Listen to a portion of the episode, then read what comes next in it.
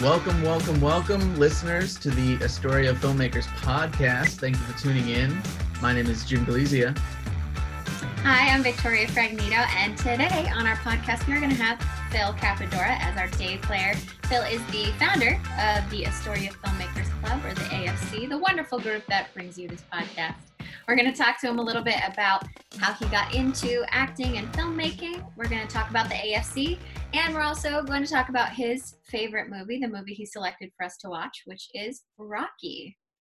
Which I'm glad he picked that one because I thought I had seen it, but I, if I recall correctly, first time I ever watched that movie, I was a little kid, and it was some sort of marathon on TV and I watched the first Rocky movie and it wasn't compelling to a little kid because it's a lot of talking, not a not a huge bunch of action until you get to the fight at the end of the film.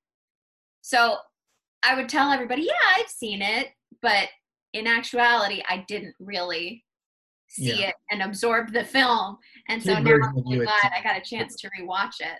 The adult version of you needed to see it so you can appreciate it uh, because there is it's, it's a really slow movie until they get to the fight scenes, um, which is great because it really shows the human side of these people. Sometimes you forget these guys that are fighting in like the MMA ring or like the WWE or something.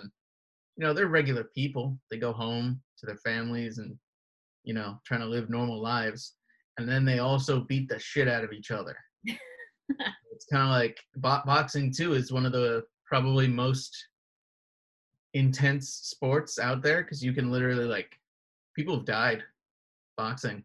Yeah. Uh, and if you watch enough Rocky, if you watch that marathon, you'll see some people go out, uh, which is pretty crazy. And it's crazy. This franchise has been around forever. Mm-hmm. Uh, we're talking Rocky One came out in 1976, so it's just credit to Rocky. I, I think it's got how many sequels? There's Rocky Four, Rocky Five, Rocky Balboa. I guess is Rocky Six, technically, mm-hmm.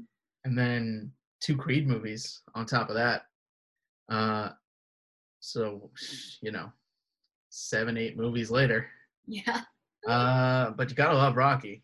Um, it's a great movie. I love fight movies. I love any sports movies. I'm not a big sports fan myself. Like I don't watch baseball, I don't watch basketball, but a good movie about it still I can appreciate because you know, there's something about winning that you love. Yeah. Mm-hmm. And I mm-hmm. think that's the big twist of Rocky is that everybody was like he's to win like cuz you think like he's the hero of the movie and in the end he doesn't. He split decision.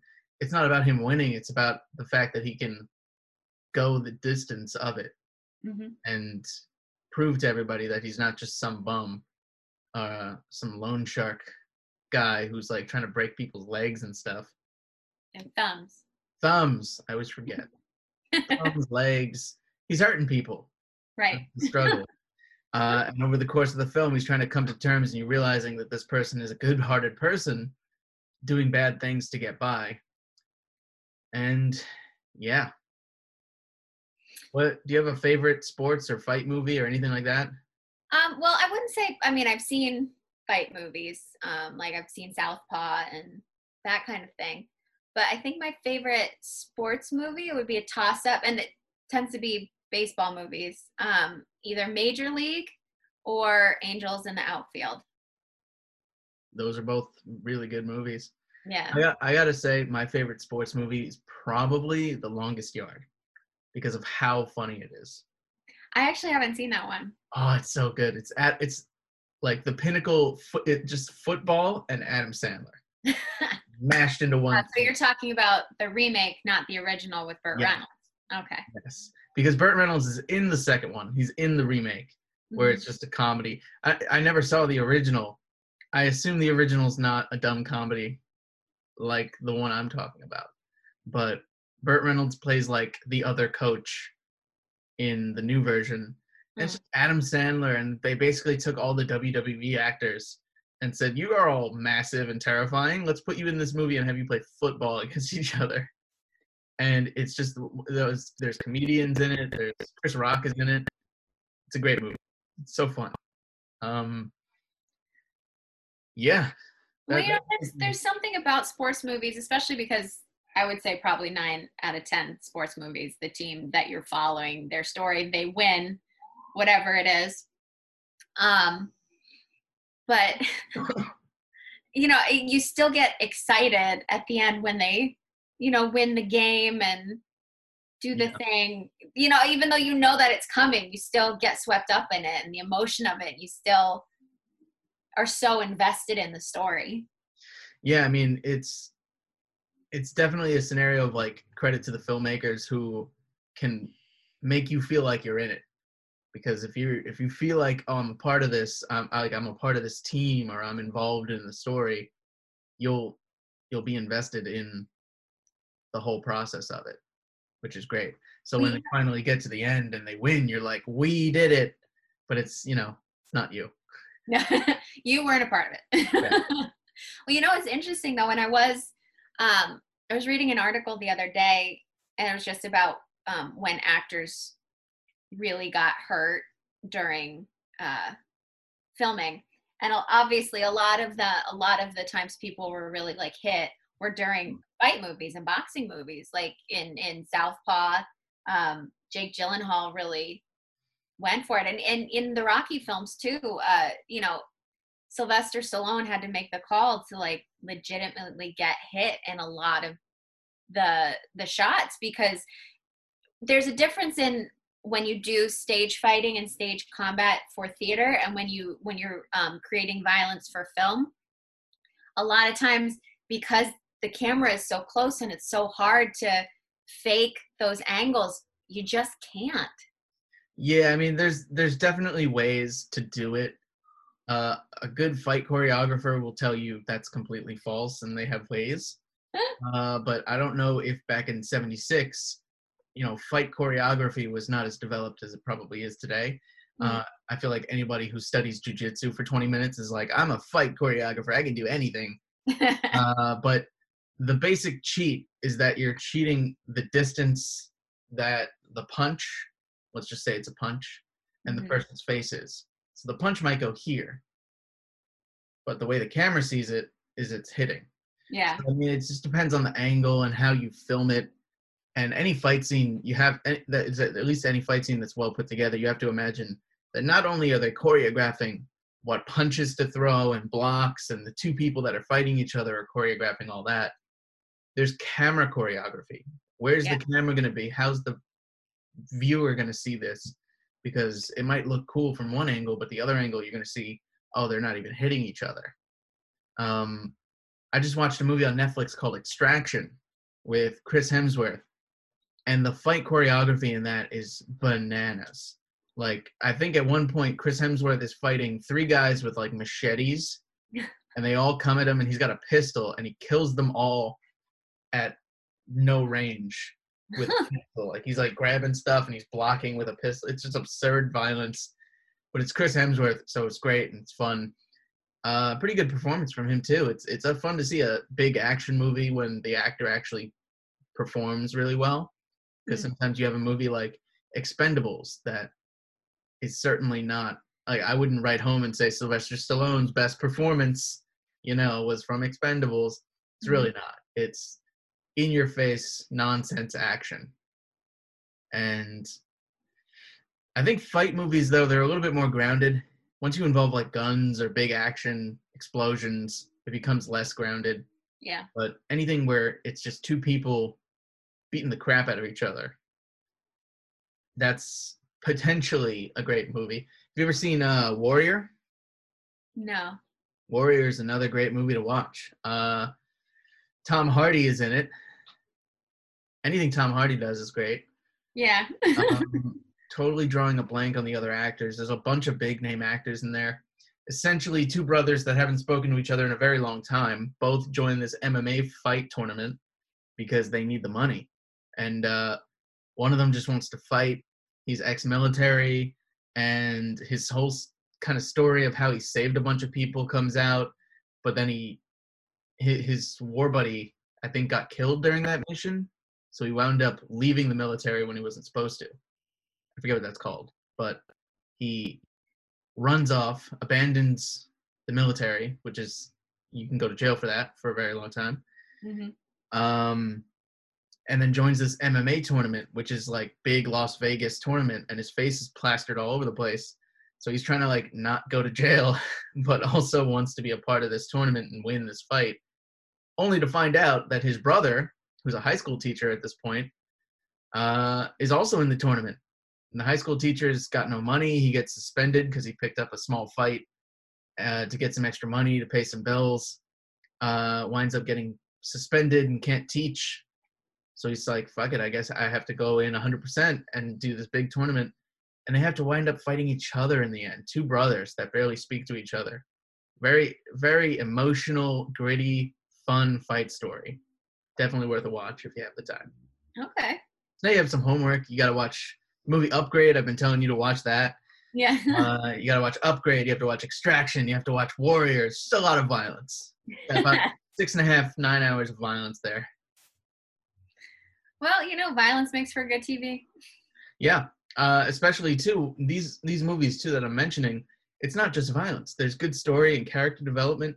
Mhm. Um, Upgrade is a little more in your face sci-fi nonsense, but uh, Warrior is very good character development, great performances. Um, Rocky is probably one of the best character developing movies. Uh, yeah, I love fight movies. There's so much potential for them that you know when when a movie comes out and it really exceeds your expectations and you think you're gonna just see some cool boxing and you wind up seeing a whole big story for it, it's great. Well, yeah, because in Rocky, honestly, you don't see that. You, the boxing is all at the end. You Yeah. see that little fight at the beginning. You see him punch a dead cow carcass, and then you see the fight at the end. Yeah, So I mean, most of the Good film on is just character development and story development, and I mean that's one of the reasons why I didn't get hooked into it as a kid. Is like you know you're just sitting there listening to grown ups talk. You know, "Uh, I don't Yeah. get what this movie feel, mom. Like, I thought he was gonna punch someone. yeah, that's the Uh, exciting part. You know, you just wait two hours and he'll punch somebody. Don't worry, it'll happen. Uh, you'll appreciate this when you're older. Which Uh, I do. Is there any other movies that you watched when you were young and now that you're older you can kind of appreciate it more? I'm sure there are. I don't know if I can think of them off the top of my head. Um, I know there are some movies I watched when I was younger that I was like, should I have been allowed to watch this when I remember watching it? um, Like what? Now I need an example. um, what one I just rewatched recently is uh, Victor Victoria. It's from 1980, um, and it stars Julie Andrews. And the whole thing is actually pretty ahead of its time. It takes place during the Great Depression in France, and Julie Andrews' character Victoria Grant is uh, an opera singer. She's broke. She um, auditions at this club. She gets turned down. Um, so she ends up meeting this uh, man named Toddy, who happens to be gay, and he's a singer. Um, and he decide like he figures out that she would be an incredible drag act. So this whole time, what happens is she ends up she's a woman pretending to be a man, pretending to be a woman, and she puts on this whole cabaret show. She ends up falling in love with this gangster who has all of these like questions like i'm attract i was attracted to that person as a woman and now that person took off their wig and that person is a man am i attracted to men? And i like it's like really it gets into all the minutia of sexuality and how comfort and your self-confidence and Yeah, that's like a double and it takes place you know during the 30s you know in the depression. So Oh. like you definitely couldn't be gay back then you know all of that. So it i remember watching it as like a young kid and when i didn't understand any of this like sexuality talk and all of that stuff so now that i'm older i'm like well i can't believe i watched that when i was I mean, I feel like I just wanted to watch it because my name was in the title, like Victor Victoria. But I don't yeah, think. yeah. But I definitely didn't get it when I was a kid, for sure. yeah, that's all. That's But that's that's all adult themes right there for sure. Uh, I can't think of a movie that I watched as a kid. I actually wasn't able to watch movies as a kid uh, during the school week. Uh, so Monday through Friday, just no TV. I had to read books, and I hated it. I liked it at the time, and I liked it at first, but it was like, all right, if I read a book a week, can I watch some TV too? Like, I'm still reading. I just don't want to do only reading. My parents were like, no, you're gonna be smart. And then you crushed their dreams and went to film school. Right. uh, well, once I got to like high school, uh, my parents, you know, backed off on it a little bit and let me watch TVs and movies and stuff. And as soon as I got into it, it was like, cool, figured it out. Uh, but who knows? I mean, maybe if I had always been able to watch TV, maybe I would have been like, I need this because I never had it. You know what I mean? Mm. Uh, maybe if they'd never let me read books, I would have grown up and been like, I really just want to read books. It's the thing I can't have. You want what you can't have. Mhm. Um, I wish parents would learn that. right. Like right now, I want to go outside, but I can't because COVID. So COVID's just parenting us right now. It's just teaching us stay inside. Fucking pay attention to people that are experts. That's all it is. Yeah. Uh, so we have our day player today. Our guest for the show is Phil Cappadora. He brought a clip from something that he's performed in, he's acted in called Village Music. Uh, it's his first project that he was an actor on.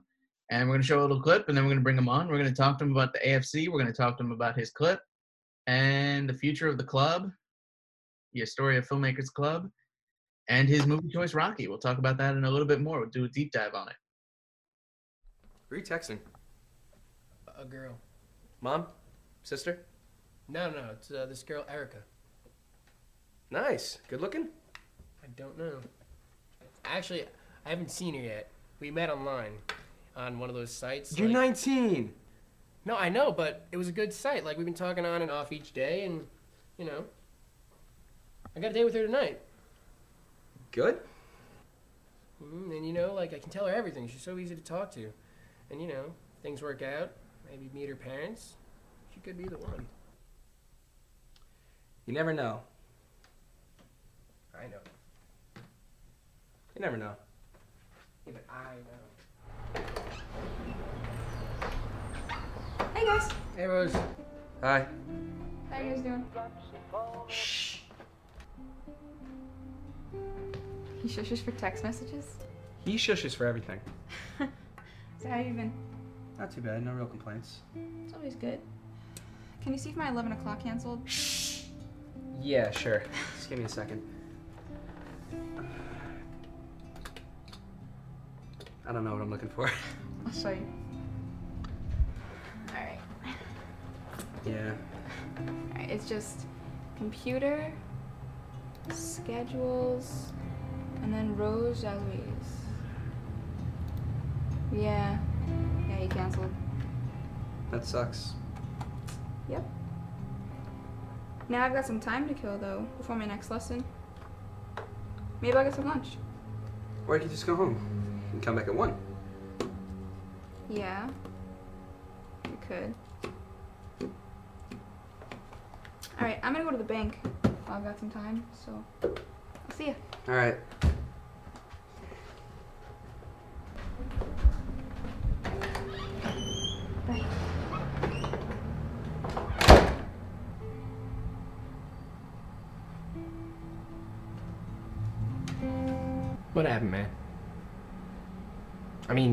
Mean, was uh, were your spider senses not tingling? Uh, was there a glitch in the matrix? I mean, was the force not with you? Alright, listen. Nerd. What are you talking about? She likes you, okay? Hi, I'm Rose. Uh, I want to date you, but you're too thick to see any of the signs. You know? She's got a boyfriend, man. They've been dating since high school.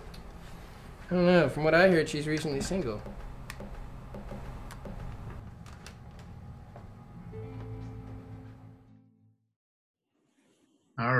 Thank you, Phil, for bringing in that clip from Village Music. Uh, tell us a little bit about that clip. That was my first short film. Um, it was a student project done at Orange County Community College in 2009, and uh, that uh, that film was uh, you know just like a it, like looking back on it now it was probably the most like it was the most authentic feeling I've ever had as an actor because it just felt so like natural the whole time. Uh, I was very new to acting. I only had taken a semester uh, before in acting class, improv class. And uh, when I watched it at the premiere with all the student filmmakers and a bunch of our uh, uh, acting peers, I did not recognize myself uh, on screen. I was so engaged in the story and the way they told the story, and seeing me on screen, uh, I did not, I did not even recognize myself. It was like, I, I almost can't even explain it. It was like, it was like I actually watched a real performance, in a sense, because I, I never knew I could do that. That's cool. I, I wonder how sometimes actors might feel. Like, does Joaquin Phoenix get that feeling when he sees himself in the Joker? Does he go, "Is that the joke or or is that just me in some stupid makeup?" You know. Uh, It's kind of it's it's surreal watching yourself. Some pe- some actors hate it. Like Adam Driver refuses to watch anything of himself. He walks out of interviews if they even start playing it. he's but- missing out because Adam Driver is a fantastic human being. Yeah. but I I don't silent. I don't know. I, I I don't mind watching myself. I know sometimes I'm like, oh, I could have done that better. I could have done something else. And sometimes watching my previous performances, I'm I you know I get engaged, and that's when I try and remember like what I did right to get completely engaged in in watching my performance. I, I did something that connected really well. But it, that's awesome that you can look back at like your first film and feel that way. That's really cool. Yeah, and uh, just it like uh, sometimes when uh, people would um uh, talk about it because I still have my friends from college uh, talking about the movie and how it led me to go to acting school immediately after that film. I got accepted into the New York Conservatory for Dramatic Arts the following year. And then I see here I got my plaque of uh, certificate of validation from Harold Baldridge from the Neighborhood Playhouse in 2012. It's like uh, I, I could actually connect like the foundation of my training and my education and it just comes full circle to see where I am now, where it's just like this, like it's it's validating in a sense, you know, Victoria. Yeah, I do. Um, so, what actually led you to start the uh, Astoria Filmmakers Club? The lack of work. so um, uh, it, it came like uh, when you come from a very small pond uh, like Orange County and you come here to the big city, you're you're in you're in the middle of the Atlantic. So every fish is here, um, everything is here.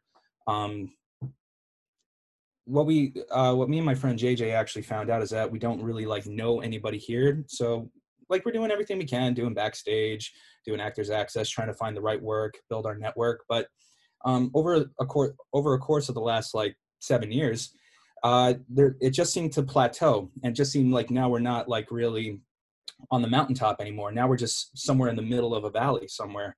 So we decided to, you know what, let's just uh, see if we could put up a beacon and maybe attract people to come to us, and then just start start from scratch, completely start over, take all the experience that we learned, and then uh, why not just create our own stuff? we we got the to actually have a little bit more creative control on what we want to actually do. You know, we we know what it's like to do uh, the work of other visionaries as filmmakers and writers. We, we, we've, we've, we've served the script. We know how to do that. What can we do to actually now serve our craftsmanship? So that's what led to the Astoria Filmmakers Club because now this is a way that everybody could actually uh, expand on their craftsmanship in order to get better, and we would do it collectively. Very cool. So it started, it started in August, and here we are.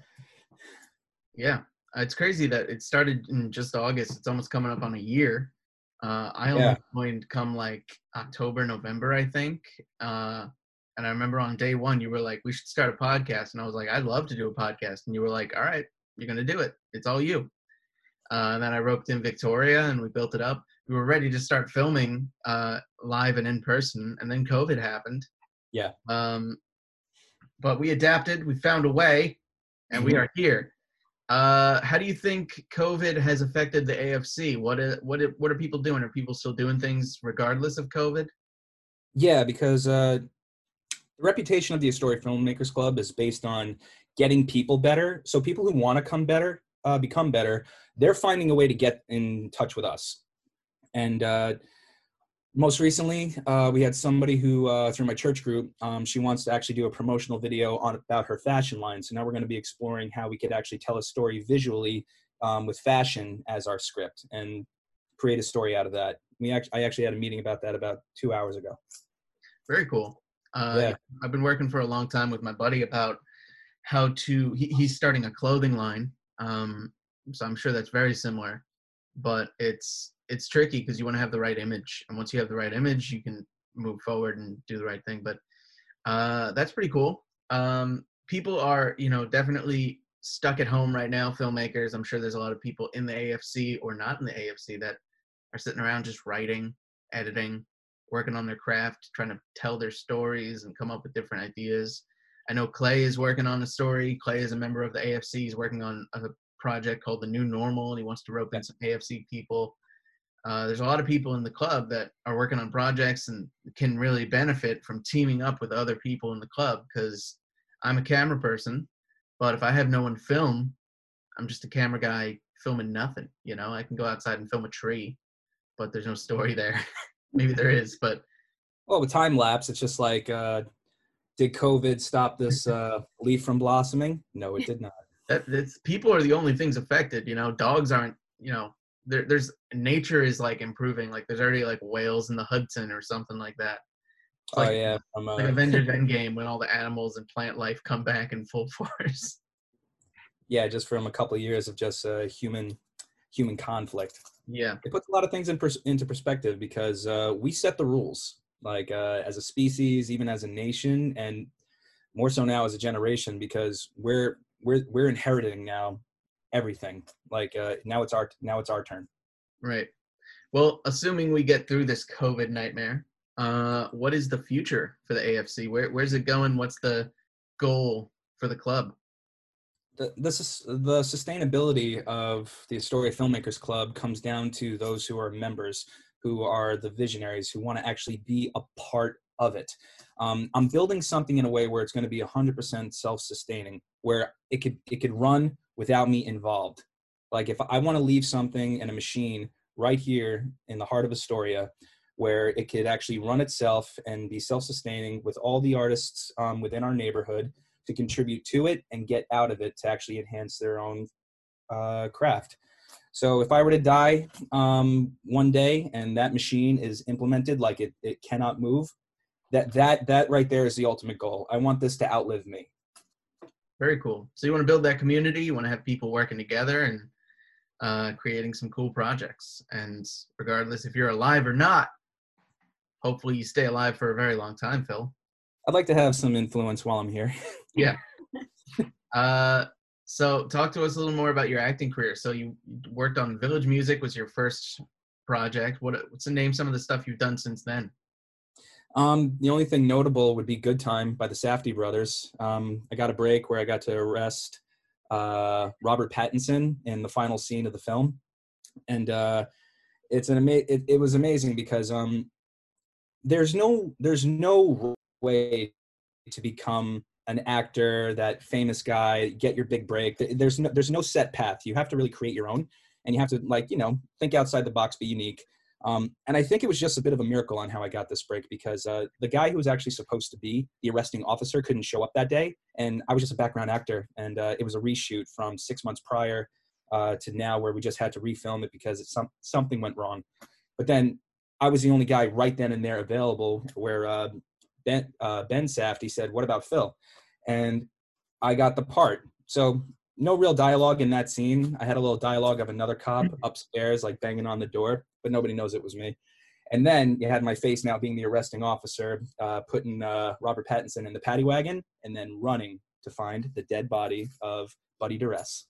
You know, eventually the Batman is going to come out, and that scene can totally find a way to be intercut with it, and you're arresting Batman. I mean, Robert Pattinson, like he's got he's he's taller than me, and um, it Wow. would be uh, I- I mean, I, I I can't wait to actually see now this next generation of Batman because this goes back to like day one in acting for me in 2008, where we got to see The Dark Knight, that whole series, and it ended with uh like right around with Heath Ledger, and then there was Bane, and of course you had Catwoman.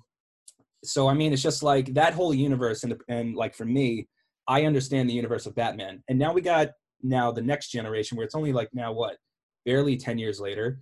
What's our next story? Because I really thought they were going to be focusing more on Robin, you know, with uh, uh, Gordon Levitt. What's his name? Um, Joseph Gordon-Levitt. Joseph. Yes. They I- kind of like, I hinted thought that- that, and it was like a thing where I, I- I just don't think Christopher Nolan wants to do it.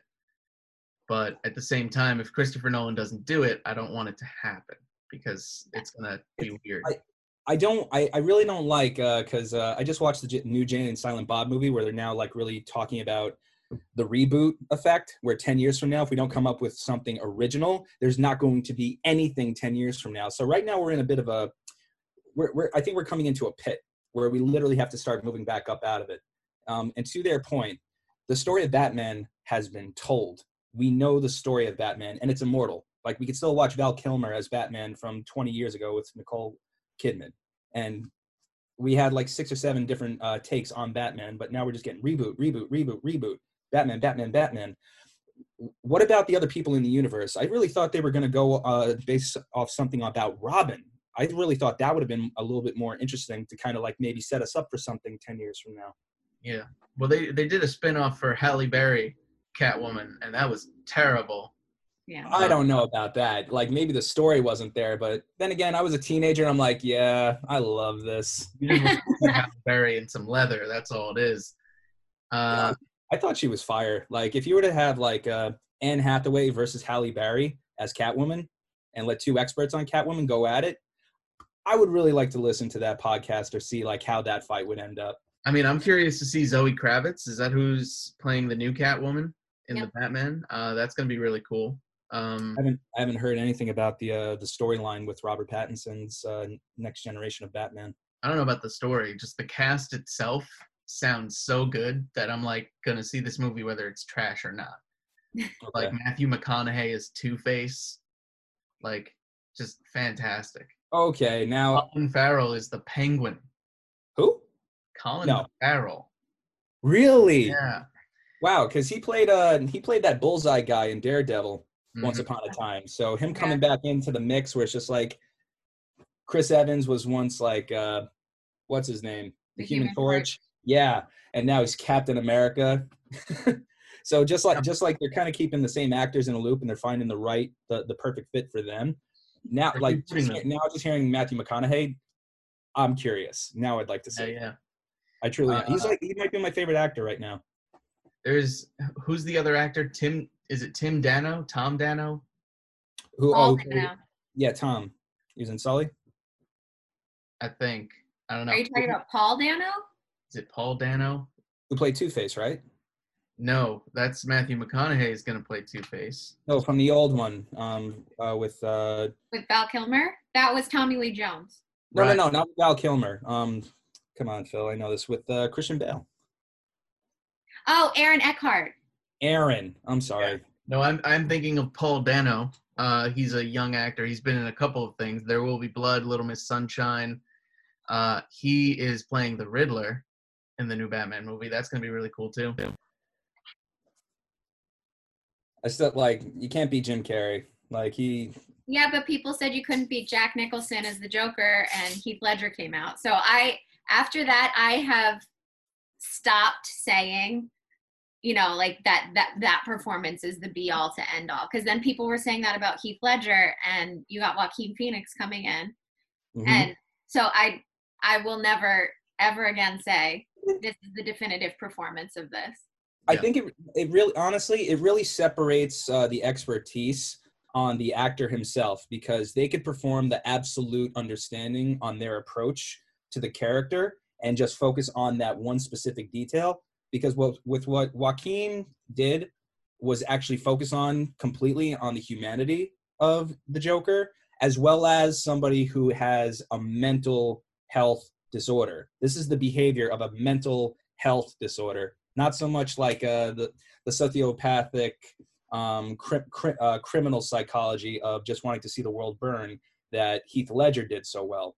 They specifically had two different approaches, which were just so unique and uh, parallel in a sense, where they actually don't cross, other than the image of Joker himself.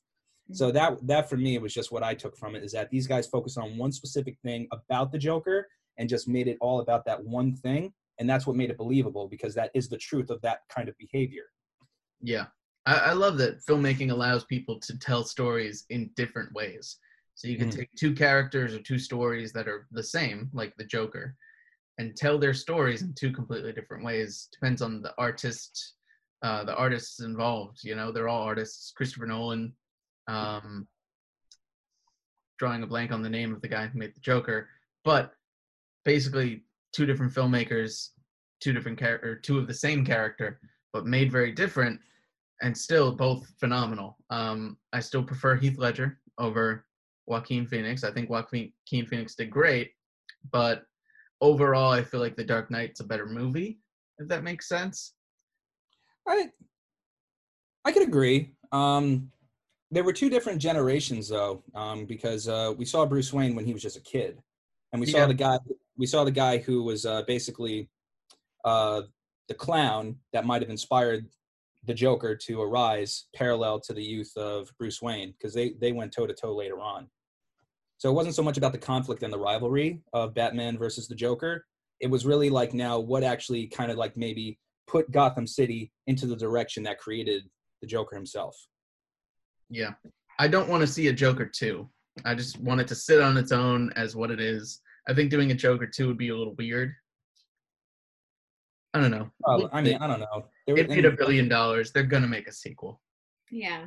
I'm drawing blanks on names, but we just had what Suicide Squad, and you got the Joker in that, who just has a totally different uh, take on the joke of the Joker, where it's just like way too, way too uh, to the left, you know? Yeah, that I wasn't a fan of Jared Leto's Joker. It was it was too much for me. Um, just weird. He had I love the effort though. Like uh, I loved his commitment. I really do. I mean, dude dyed his hair green. Jared Leto's no joke. He uh he weirdly enough too, he came out and said he went away for like a meditation retreat or whatever. And then coronavirus hit. And when coronavirus hit, he came back to civilization like a week and a half into it and was like, What happened? Like what did I miss? Uh, because he totally was like without a phone, no technology, just sitting on a rock meditating. Very I- weird, dude. I- as an actor, honestly, I would love the opportunity to try work like that. Um, I don't think I've been challenged as an actor to really explore a character uh, trait that's dy- so dynamic to like who I am, Phil, as a person. And uh, I, I, I would personally like to take a take a shot at the Joker. Maybe not, definitely not now. I'm kind of, kind of, kind of young in a sense, but I don't know. I, f- I feel like I want to explore that. Like that's something that's a challenge I think I would like to try. Find out more about this guy. What like what's his behavior and what's wh- what like why is he the villain? Who is Yeah. he? Because I, love villains. I really do to tell a story. Only because um, George R. R. Martin uh, really just neutralized uh, hero and villain. Where it's just like he might be uh, like Daenerys Targaryen. She might have been sort of like uh, the villain at the end of the whole Game of Thrones uh, show, but George R. R. Martin actually said very to someone else, and that's what uh, creates that dynamic. So if ever I were to play the Joker, I would want to find out who is this guy a hero to. Yeah, that's a good way of looking at it because they say too that villains are just the heroes of their own stories. Mm. Um, but yeah, so uh, not that he's a villain, but no, there's a bad segue. But let's talk about your favorite movie, Rocky. Uh, Sure, why did you man. choose Rocky?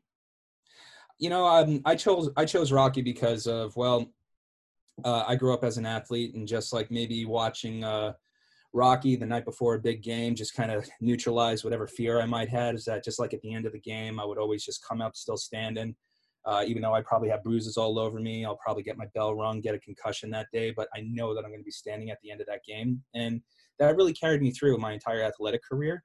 And uh, when I actually like once I actually really learned now about Sylvester Stallone how that story really um, came to pass and how I could relate now as Phil the actor to Sylvester Stallone. I just have like now a complete rounded appreciation and respect for this guy, you know, where I just like really could actually say, you know what?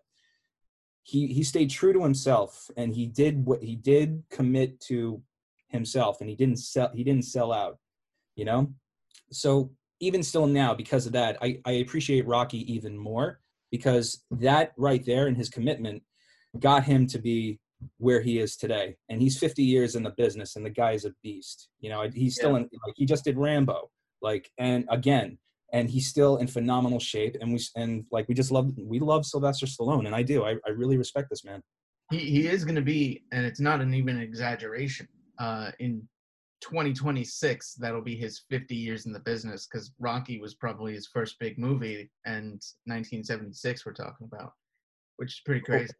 And before that, it was a little film uh, that is never talked about, but it was called Paradise Alley. Paradise Alley, that's cool. Yeah, Paradise Alley. It was uh, it was about three brothers, um, a guy that looked exactly like Marlon Brando, only ridiculously huge, and uh, Armand Assante. Three brothers, just kind of stuck going nowhere. Yeah. But it was about wrestling, so they tried to they tried to have a little spin off of like wrestling. some people can make their careers because they look like an A-list actor.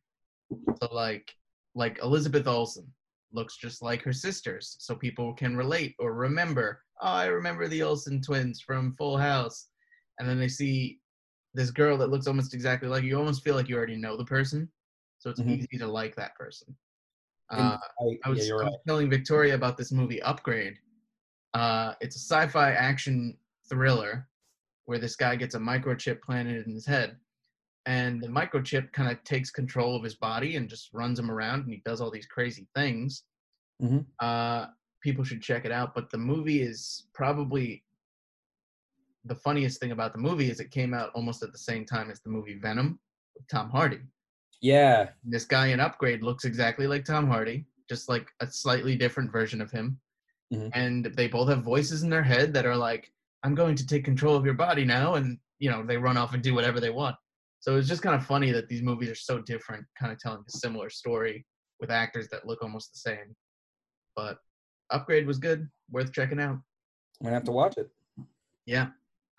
Well, Phil, thank you so much for joining us, telling us about the AFC. Thank you for sharing your clip of your work and for having us rewatch walk, uh, rewatch Rocky. I haven't seen it in a long time, so it was good to kind of dive back into that.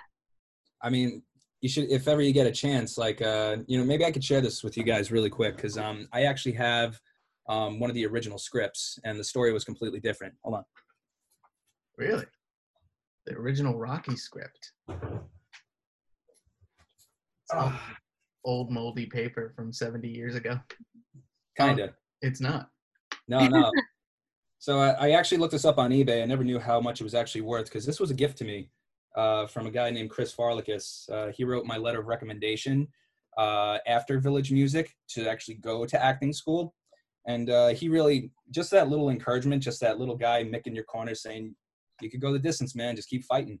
So uh, he ended up giving me uh, this script as a gift because Sylvester Stallone gave him this copy of of Rocky directly to him as a gift because uh, Chris was a, a journalist uh, for the Times Herald Record for a little over 40 years before he passed away. Into, and uh, he actually got to interview Sylvester Stallone, and this was uh, Sylvester Stallone's gift to him. And now this was a gift to me from Chris. And uh, honestly, like uh, I, I, I got to meet Sylvester Stallone really quickly on uh, the set of Creed. Um, 2015, I was getting nowhere in acting, so I just did every type of background job that I could find, and Creed was one of those jobs just by word of mouth saying, Phil, there's work in Philly, go. So I did, and I didn't. I completely forgot I had this because it was in storage. But if there's ever an opportunity for me to actually uh, get in the same room with Sylvester Stallone again, I would very much like his autograph because Sylvester Stallone did have his hands on this copy. Very cool. Yeah, man. Part of history, man. That's very sweet. Yeah, it truly is, man. And uh, I, I, everything is a stepping stone, you know. And um, I don't know what the Astoria Filmmakers Club is going to do for me, but I do believe it can do anything uh, for its members that they want out of it. I truly do. Cool. Well, Phil, before you go, uh, how can people join the AFC follow, like, subscribe, all that stuff. But how do how do they find us? What are the what are the tags? What are the websites? Where where do they go?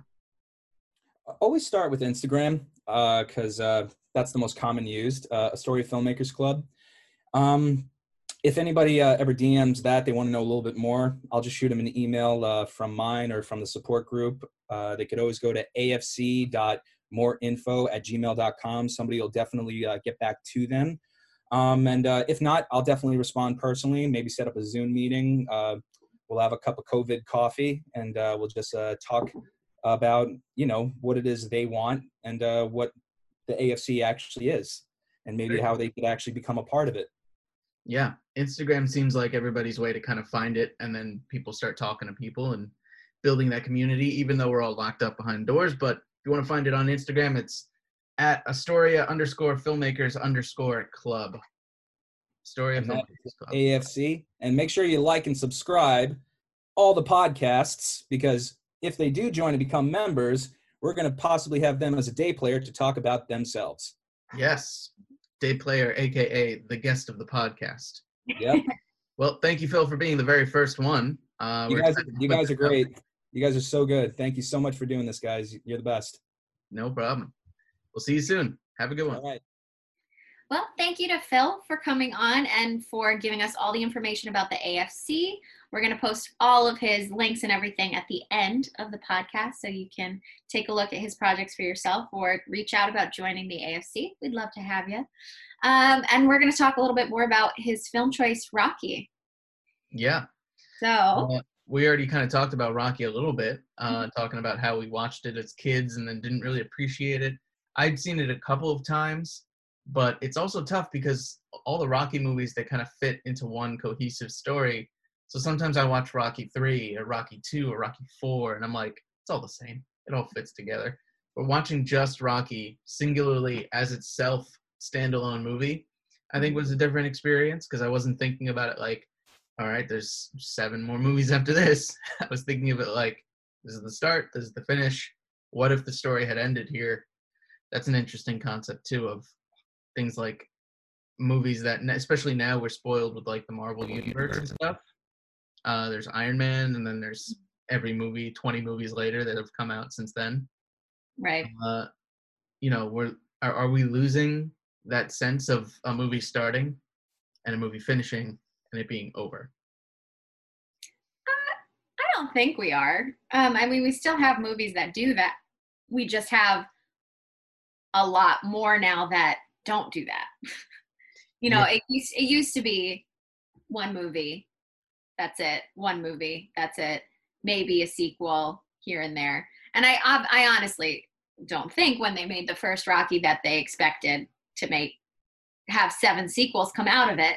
But you know, and that's the nice thing about watching the first one and the, the one that started it all is you get to see a little bit about why they wanted the story to continue because it is such a compelling story and you want to see what happens to him after he goes the distance with Apollo Creed and you know It's uh, it's one of the longest running franchises. It's started in 1976. It's older than Star Wars. Is that right? When was Star Wars? 78. 77 I think was the first I think. Star Wars. hmm Uh, so that's pretty crazy. That if you think about it, uh, Rocky is older than Luke Skywalker. how long they've been around. Uh, Rocky is a 1976 American sports drama film directed by John G. Avildsen. I Don't know if I said that right, but it's written and starring Sylvester Stallone. He wrote it as well. Uh, he got a million dollar budget for it, and after some advertising costs of 4.2 million, which is crazy that it costs a million dollars to make the movie, but four and a half million to really just tell people about it uh, it's crazy. So five point six million dollar budget in the end, and it brought in two hundred and twenty five million and became the highest grossing film of 1976, which is a what like a ninety percent or what is that? Four hundred percent return or something like so just a crazy amount of profit on that. Uh, it's very successful. There's a reason it spawned six, seven sequels. Um, yeah, I personally I love the Creed movies as well. Yeah, I think, you know, after a while, if the movies are not good, they stop making them.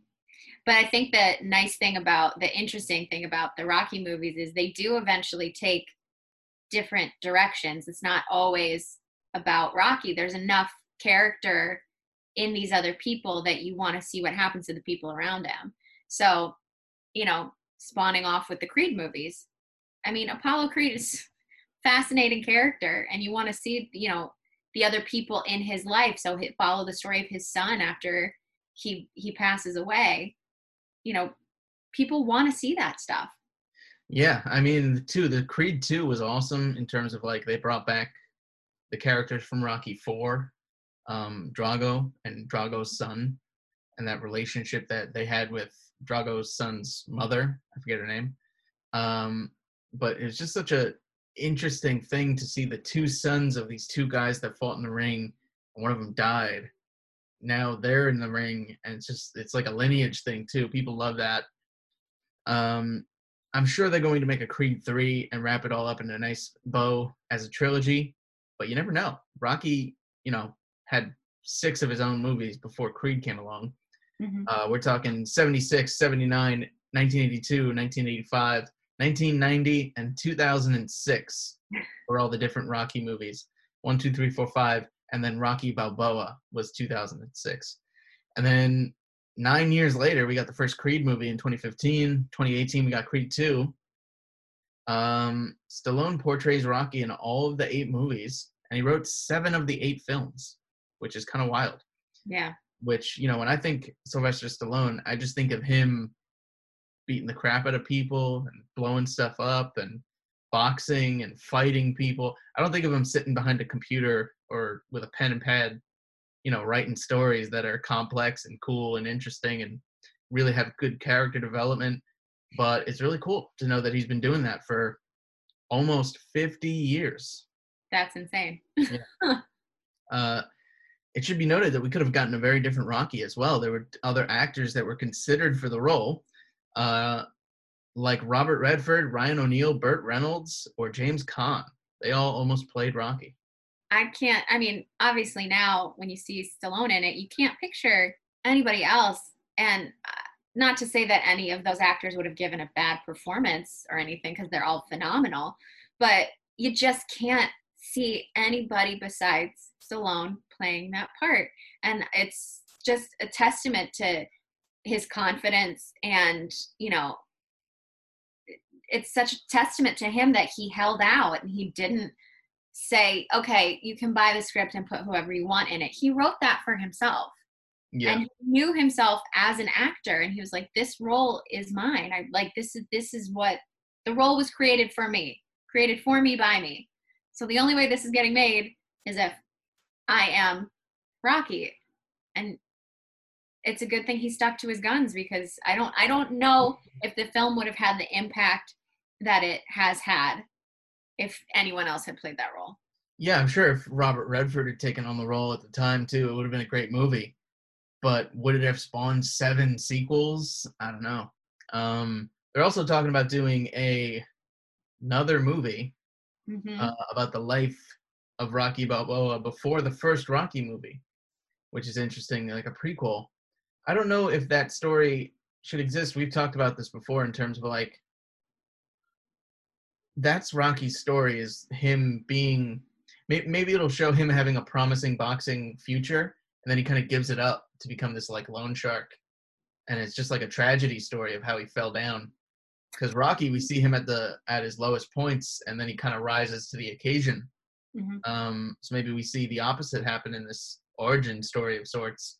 Who would play who do you think would play Sylvester Stallone's Rocky in the prequel version of a young Rocky I don't because they already got Milo Ventimiglia to play his son in Rocky Balboa. yeah and that was the worst Rocky movie so But I mean, Milo, I feel like would have been a good choice. I mean, he's a little older now too. Maybe like he could just do that, and they just make fun of it. Like basically, he, oh, like it's crazy how many punches that this guy took, and now he looks like Sylvester Stallone. I think maybe one of the smartest choices they can do is just instead of trying to put a name to it, because people are gonna people are gonna want to see it. It's a Rocky movie. People will pay money to see it. Um, so one of the advantages they have with that is instead of getting a big name for the lead role of Rocky, they can get a lesser known actor who actually looks and portrays the character much better. You know, instead of having to be locked into that, we need a big name to sell this film, which is constantly an issue. Um, you know, they they actually have a little bit more freedom there. Whether they take it or not is, you know, yet to be seen. But Yeah, who put knows? bigger I mean- names in, you know, as a young, because you've got the whole history with Mick and how, you know, he said, you know, Mick wasn't around for him when he was young and up and coming and all that. You can get a bigger name for a young Mick and do that. Oh, that's a good. of- That's a good fan cast too. Who who would play young Mick? And Oh, I- be like, you could have been a fucking fighter, Rocky. Come at him. Come at him hard, and then he abandons him, and Mick is like broken because he's given up on this great life he could have had Hmm. as a fighter. Uh, I mean, there's a number of talented actors out there. I I feel like if we're gonna see a Rocky origin story, he had to have been like 25, 30 in the events of Rocky, give or take. he was 30. I think he actually says it in in the film. So I mean, if, we're gonna see a young version of him, I imagine it's something like maybe we see him coming up as a teenager, and we kind of see him into his early twenties and stuff, maybe in his prime of when he would have been a you know a great fighter or a great boxer. Mhm. Uh, who knows? I mean, that you know, who knows the state of affairs too? Because this was just something that hit news July 2019. Now in this current state of affairs, maybe Stallone's sitting at home writing it out because of coronavirus. He's got the time. Yeah. Uh, who knows what he's up to? I see him on Instagram every once in a while. Uh, he's got three beautiful daughters, a lovely wife, and he's probably sitting at home and just hanging out. You know, I saw him watching Tiger King, and they all dressed up as different characters from Tiger King, which is kind of funny. Oh God. yeah, the peak of cinema right there, Tiger King. Tiger King. Uh, but who knows what's going on with everything with COVID and all that? hmm You know, I'm sure people are sitting at home writing, and that's probably a good thing to do. I gotta say, you know, with COVID nineteen and and all of that, and you know, writing myself, I'm having a hard time motivating myself to write, especially because a lot of the stuff I'm working on right now happens to be heavier subject matter. So it, it makes it a little hard to want to deep dive into it. But some people, it might be their outlet, you know, during this whole thing. They say, you know, during the plague in in the 1600s, um, Shakespeare, when he was stuck inside, he wrote King Lear. Yeah. So, you know, you never know what's actually going to come out of this. Um, I don't think anyone should feel pressured into, uh, you know, being productive during this time. But if you can, go for it. You know. if you need to, do it. I mean, Mhm. it depends on how you deal with it. I'm personally getting through the quarantine by making this podcast Mhm. and playing all the video games that I have. So, replaying all the video games that I have. Uh, Yeah. I recently saw someone asked the creators of the show Black Mirror, which is a very crazy show, Mhm. uh, when they would be working on season six, and they're like, "We're not doing it. it there, there's no market right now for a show about societies collapsing in different ways." Yeah. And they're just straight up like, "It's too bleak right now. like, no one wants to fantasize about the world falling apart while the world is falling apart." fair. Yeah. it's absolutely fair. You have movies like Batman and Superman and all these, you know, superhero movies where there's global catastrophes happening. I don't want to hear about that when there's actual global catastrophes going on. hmm And yet there's some people that are going to watch movies about virus outbreaks right now. Yeah. well, that's when I was playing through Spider Man at the beginning of this. I was like, why on PlayStation 4? Why am I playing this game right now? Because that essentially was a what's happening in New York, except for the fact that Doc Ock wasn't the reason for it, you know? so it's, but it was, there's a viral outbreak and I'm playing through it and I'm seeing people walking around, like as I'm swinging through the city as Spider Man, I'm seeing people walk around with masks on and you know, signs posted everywhere about protecting yourself from the virus. And then I played Vampyr, which again is the same thing. It took place during the 1918 epidemic. So I feel like, you're just going down the wrong road. I think I am. I, mean, I did do a little bit. I played The Last of Us again, which is just basically there's a deadly virus and it's turning everyone into savage rabies-filled monsters of sorts. And what's the other thing I watched? Uh, I watched the movie World War Z, which is literally the plot of it. it is just Brad Pitt walking around going, "The virus, we don't know how it works." And I'm the only one that can stop it for some reason. I'm gonna go all around the world to different countries, and zombies are just gonna chase me everywhere. And I'm Brad Pitt. and I'm Brad Pitt. I'm Brad Pitt. That's what he says at the end of the movie. I'm Brad Pitt, and then the credits roll. Uh, great movie, Mhm. great great games, great content to kill your time. Uh, but if that kind of stuff isn't your thing right now, uh, just get to writing. Get to you know putting ideas down on paper. Join the AFC. Talk to some people about your ideas. If you have a cool script idea, I'm sure posting it in the Facebook group and saying, "Hey, I have this great idea. Uh, would love to work on it with somebody at least in a pre-production fashion, at least until COVID blows over, and then maybe we can actually film it. You never know.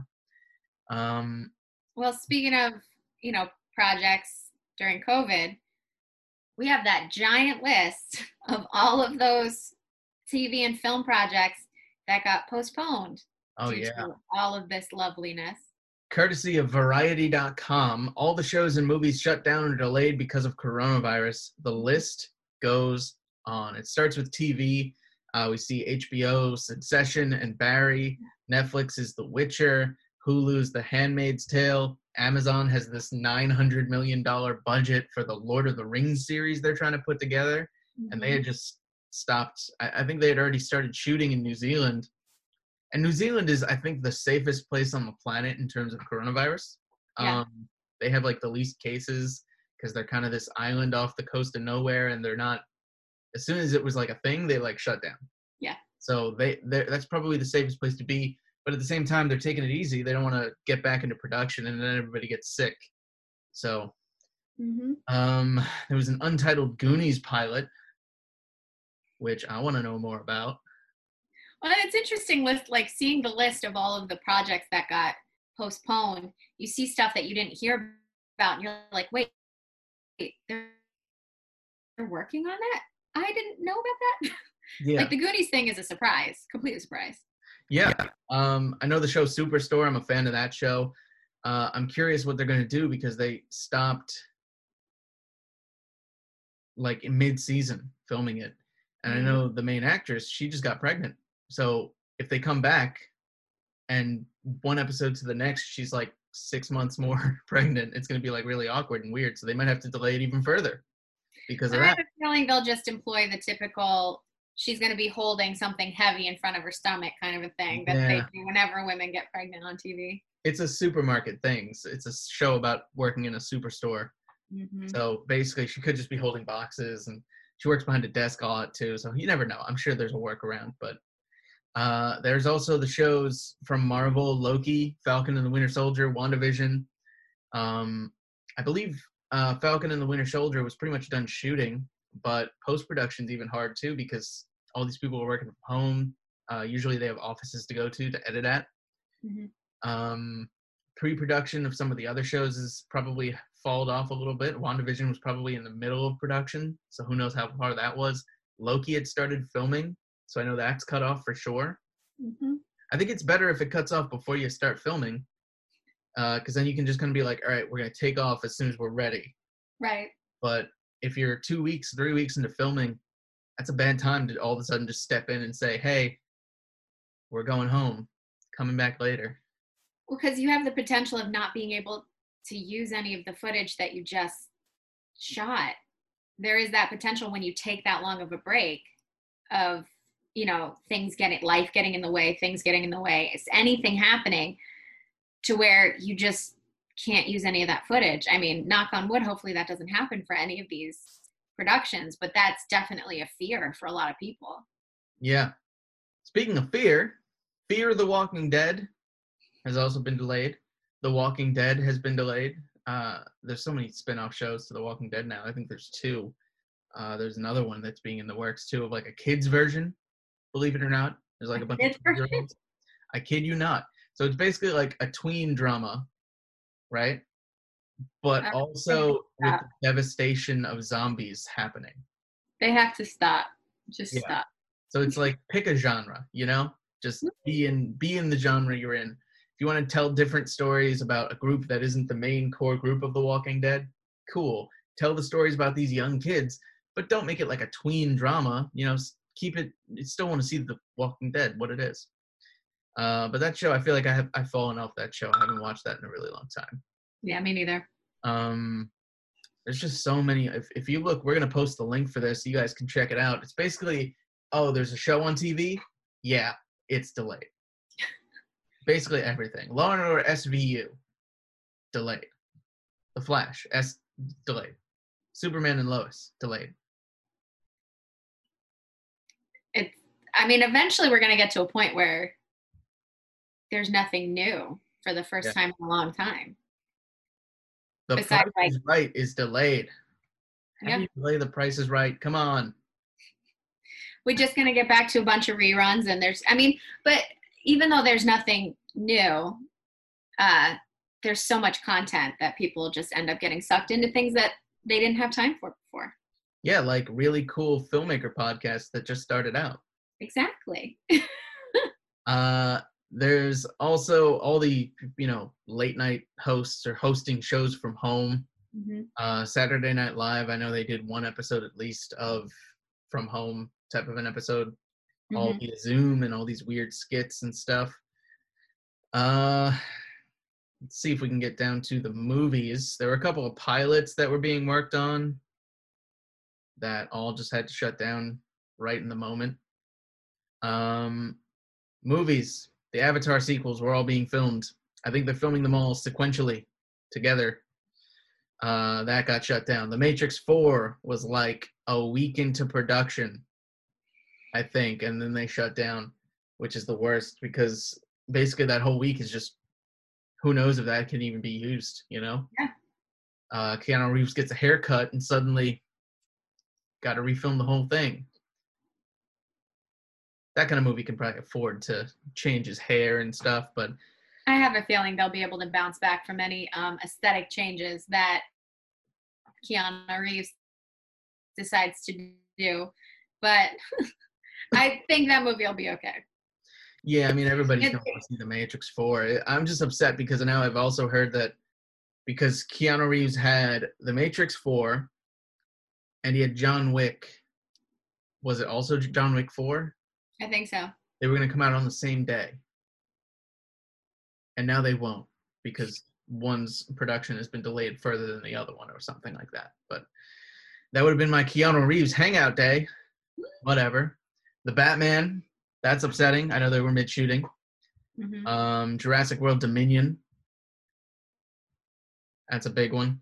A lot of that's green screen stuff, though. So th- those type of movies might be on on the move sooner uh, if we're starting to reopen and stuff like that. Those type of movies will be easier to do uh, just in a studio with a green screen. Tis possible.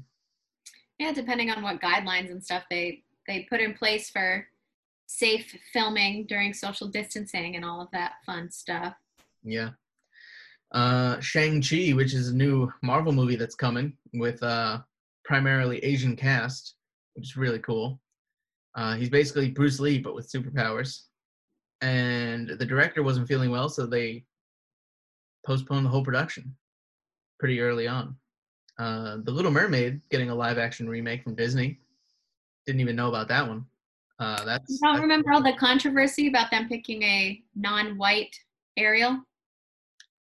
oh yeah, that is true. Yeah. Get over it. She's a mermaid. Right. Thank you. lives in the ocean. She could have been purple. Nobody knows. But mermaids are white. Mermaids aren't real people. Yeah. So, Mermaids are drawings. yeah. Yeah. Some guy had a fantasy one night and he was like, What if girls had fins? Give me a break. Yeah. Uh, Peter Pan was getting another movie because that really was necessary. Um, all these movies too. Who knows what's going to happen uh, with all these movies? Some of them might be taking such a financial hit. Investors getting caught up in coronavirus. They might be pulling out. They might be saying, "I don't have the money for this anymore," and Yeah. there goes all their finances. So who knows? When we come out of COVID, all these movies that are getting delayed, it's not just like everything's on hold and we're gonna come out and it's just gonna be back to normal. Some of these movies might fall to the wayside. Probably not all the bigger ones that we've been mentioning, but all the ones that I'm skipping over, things that people have never heard of, you know, that are new projects, untitled Elvis project, you know. Well, that one's not gonna. That's the one that Tom Hanks was working on. Oh, I mean, if Tom Hanks is involved, Yeah. yeah. So I think that one will be fine. But I do know what you're saying. I mean, who knows? Uh, I'm, I think the real struggle is going to come in with the indie film making industry, where all these indie filmmakers who've been getting by by the skin of their teeth, who you know put like three thousand dollars together and make the best film that they can make for that. Those are the people that are going to struggle the most because they're just all their resources and anything they could have squeezed out of life to get their film made because they really have to push to do it hmm now it's now you have to consider like what if somebody gets sick on my film set and you know catches coronavirus and then blames me because i asked them to come along as a favor to do this film and now all of a sudden it's like you know it makes it really difficult because you know even like when you see like lionsgate put out a giant pdf of some of their safety precautions they're going to take like you're going to have to do a little test before you can come on the lot type of stuff every day. Hmm and uh indie film sets anything smaller than a massive hollywood production you can't do that. You just don't have the time you don't have the uh, resources to make that happen. So it's going to be really tough on the f- indie filmmaking industry. And i feel like the indie industry was kind of coming up a little bit because it was so accessible and easy to get certain equipment it used to be really difficult to get a high end camera and now you can probably get one that's at least passable or at least can get a really great image for a couple thousand bucks Mhm. and you know now that all those things are accessible and people might have them you still can't make the movie now It's there's done. just no there's no margin of error on an indie film set you don't have the time or the financial resources to be able to shut down and and take your time with filming. And because a lot of times on indie films you know people people are taking a pay cut to do them if you can even afford to pay them at all depending on the resources to expend to extend for as long as you would need to and to take your time and you know split up the the crew so that you have enough social distancing and there's just no margin of error which is the scary thing. Like it it's just it's been running on rails straightforward for so long and now it, it had to hit the brakes so hard. I don't it's going to be interesting to see how the indie film industry kind of pulls itself out of this. Yeah um segue into our next thing because there's new industries still coming out of the woodwork who knows how it's going to be affected by covid but robert de niro is launching his own film studio uh, he bought a lot in astoria in astoria queens called wildflower studios for 72 million dollars uh, this was a little while ago, but they're still putting it together. They said the construction was going to start in the summer. I'm sure that's not going to happen right now. But, you know, while they're still making it tougher for small indie companies to do anything, COVID is, you know, probably not going to stop Robert De Niro from making this lot eventually. I don't think he's wanted he's wanted to do that for a long time. I forgot he bought um or tried to buy uh land down in Brooklyn to create a studio like years ago and that fell through. And I know he's been wanting to do this for a really really long time. So I have a feeling it will eventually go through. It just might get delayed a little bit, but it'll happen. Who knows what kind of movies he's going to put together, too. Uh, I mean, Robert De Niro, when you think about him, you don't think about his weird movies, but he has done a couple weird movies. Um, like Bad Grandpa, or that wasn't him. That was something else, wasn't it? Uh, was that the one with um, what's his name from High School Musical? With Zach Zac Efron. Efron. Not Bad Grandpa, but it's something similar. Bad Grandpa is with Johnny Knoxville. Okay. But Robert De Niro did a movie where he's like an old man and is trying to party during spring break with his grandson or nephew or something like that, who is Zac Efron. And Aubrey Plaza is involved, and it just gets weird. Anytime Aubrey Plaza is involved, it gets weird pretty fast. So I forget what movie it is. Let's let's find it. I'm curious now. Dirty Grandpa. So Dirty close. Grandpa. So Grandpa's still in the title. Grandpa's still in the title. What what a break off. I, I'm sure he was just like, I just want to do a weird movie. Because Taxi Driver, Goodfellas, The Irishman, Joker, Godfather Part Two. He was in Godfather Part Two? yeah, he played it the young um Don Corleone back in Italy. Really? I, why don't I remember that? That's crazy. Now I gotta watch all the Godfather movies. Uh, Raging Bull, Casino. You know, and then Dirty Grandpa. You know what? What a what a turn. Bronx Tale. Uh, you know, just somebody who's put out all such big quality movies over the years. I- Though it might not be my favorite movies, uh, I do love some of them. hmm know, I'm sure that the studio is going to put out some bangers, some really great movies, and possibly also provide a lot of us actors and filmmakers in the Astoria area with jobs, which would be great, especially after COVID. But I'm sure that this site will not be built for a little while. Probably going to take a minute. Uh, I would imagine that if they if they had been able to start in the summer construction, it's probably going to take a year to build a whole film studio. Well, and it's probably it's might take even longer than that. It might just be building it like piecemeal, like getting one section ready to go so that they can start making money back and then keep building the rest of it. Yeah, I mean, if you got Robert De Niro money though, you can do it however quick or slow that you want. Mm. So he could say, "I need it done in six months," and it'll be done. If he says, "I want it done, but take your time," I don't care if it's ready in five years because I'm Robert De Niro. I can do whatever the fuck I want. That's also gonna be fun too. I mean, you also got to think though, Robert De Niro is not a spring chicken as we saw with The Irishman, so Mm. you He's might want to get it done sooner rather than later. Yeah, some of those Irishman scenes are a little rough because he's supposed to be like a 30 year old guy in some of those scenes, and he stands up and he's like, "All right, here I go," up," and he's like struggling, and you're like, I know he looks like he's supposed to be 30, but he's moving around like he's 70. yep. And uh, I remember seeing an interview where they actually talked about that, and it was kind of funny and awkward because they had to go to Robert De Niro and be like, "You're not 70 in this shot. you got to get up with a little spring to your step." And he's like, "All right, hold on, let me just de-age my body. Like, the fuck you want me to do?" Uh, but yeah, hopefully that studio does still come together. I'm sure they're experiencing the delays just like anybody else. hmm But uh, you never know what kind of movies are going to get spawned out of this COVID stuff going on. Uh, our last current event of sorts is a list of five movies that came out of the 1930s during the Great Depression.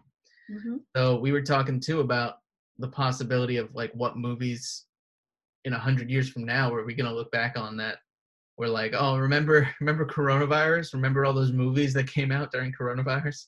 Remember those? Uh, so I'm wondering if there's gonna be like a weird podcast in the future that people are watching and it's just holograms of people talking about movies. I mean, some of the movies that came out during the Great Depression were are some of Hollywood's biggest movies of all time. I mean, Gone with the Wind.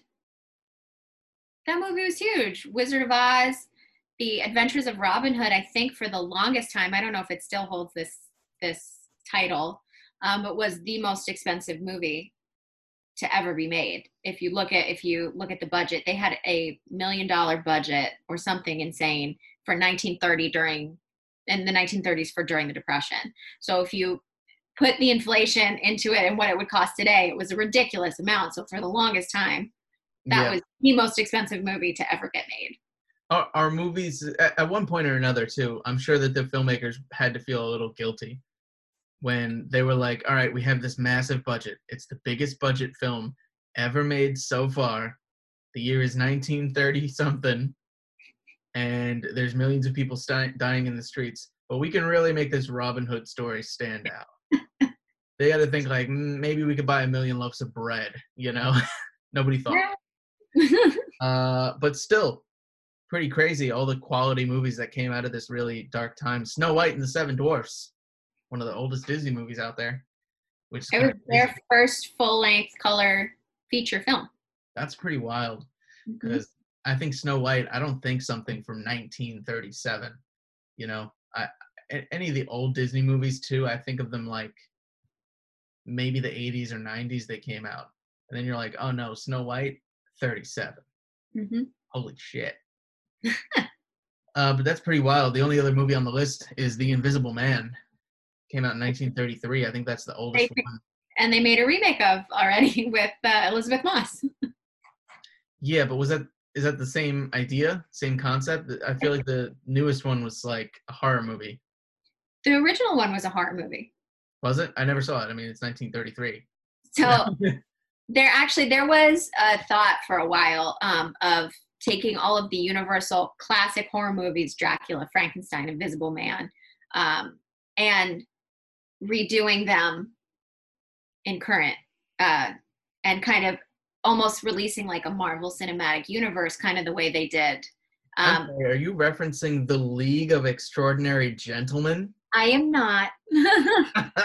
I am not referencing that film. But I'm saying what they wanted to do was like remake all of these great titles from the 30s and set them in present day, but it didn't work out so well. They did a Frankenstein. I don't know if it was the same um, uh, idea or people behind it, but they redid Frankenstein with um, Aaron Eckhart, and that didn't go over very well. Yeah, think they attached a bunch of big names after that though, and they said like we have Johnny Depp playing the I think he was the Invisible Man, wasn't he? Uh, Russell Crowe was going to be Jekyll and Hyde Mm-hmm. or something like that. Like they they had a really big cast, and then I think Johnny Depp hit some uh, very public drama with his wife Amber Heard, and Frankenstein didn't do too well, and you know it's just kind of fallen to the wayside. I haven't heard anything else about it. No, I mean because the the idea kind of stopped, but the original Invisible Man from the 30s was from like that whole universal like horror genre, the original Frankenstein with Boris Karloff and all that stuff. And but that just goes to prove that sometimes you can't. It was perfect for the time it was made in, and if you try and update it now, it's not going to be as impactful.